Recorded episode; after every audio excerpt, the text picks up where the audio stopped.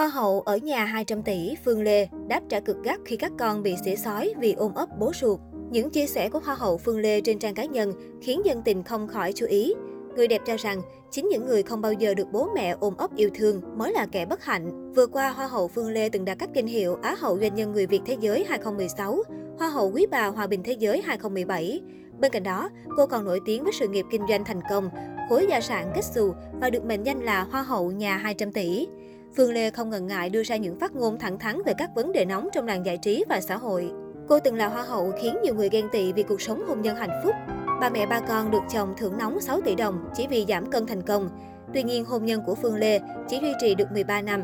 Cô đã tuyên bố ly hôn ông xã vì không tìm được tiếng nói chung. Cô khẳng định bản thân không gặp vấn đề gì khi mối quan hệ này kết thúc. Mới đây trên trang cá nhân, Phương Lê đăng đàn bày tỏ bức xúc khi một bộ phận anti-fan tấn công các con gái của mình.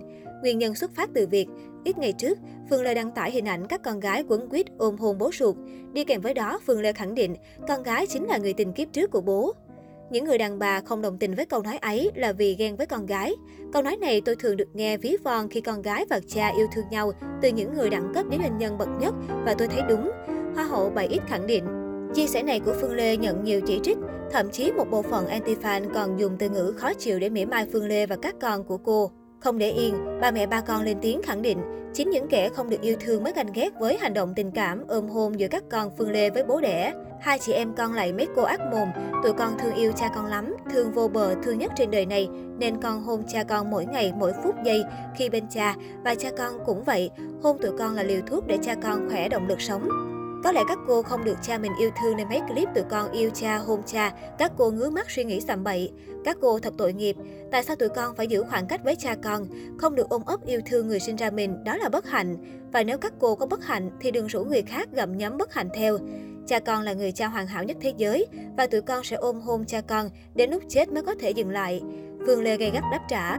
Bên cạnh đó, Hoa hậu nhà 200 tỷ cũng từng lên tiếng về những tin đồn thất thiệt sau ly hôn trong đại gia.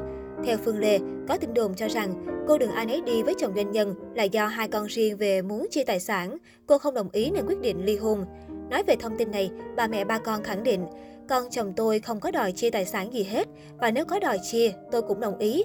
Mắc mới gì tôi không chịu, vì sự thật là có con phải lo cho con. Chuyện nhà nhà đều như vậy, hà cớ gì tôi không chịu.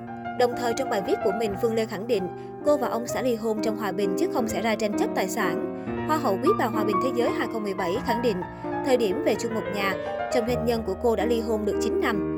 Thôi dừng lại dùm tôi, cảm ơn nhiều lắm. Đừng có nhắc vào động tới năm đứa con của anh ấy, đặc biệt là hai anh chị lớn, cô viết. Chia sẻ của Phương Lê nhanh chóng nhận được sự quan tâm của cộng đồng mạng. Nhiều người hoài nghi, song cũng có không ít khán giả động viên, khuyên bà mẹ ba con không nên quan tâm đến những tin đồn thất thiệt. Trước đó, Phương Lê cho biết, cô và ông xã dù đổ vỡ hôn nhân, song vẫn giữ mối quan hệ văn minh để chăm sóc các con. Người đẹp khẳng định bản thân không có gì tiếc nuối sau 13 năm chung sống. Giờ Phương Lê chỉ muốn tập trung cho công việc để lo cho các con. Phương Lê vẫn ở tâm thế chủ động, tự chủ trong cuộc sống phát triển công việc như định hướng đề ra cho bản thân. Ly hôn không có gì to tác, không có gì trên đời này là mãi mãi. Ly hôn không ghét nhau, vẫn vui vẻ nói chuyện, vẫn tôn trọng nhau, còn đáng quý hơn sống với nhau, nhưng tiếng nói khác nhịp, cô chia sẻ.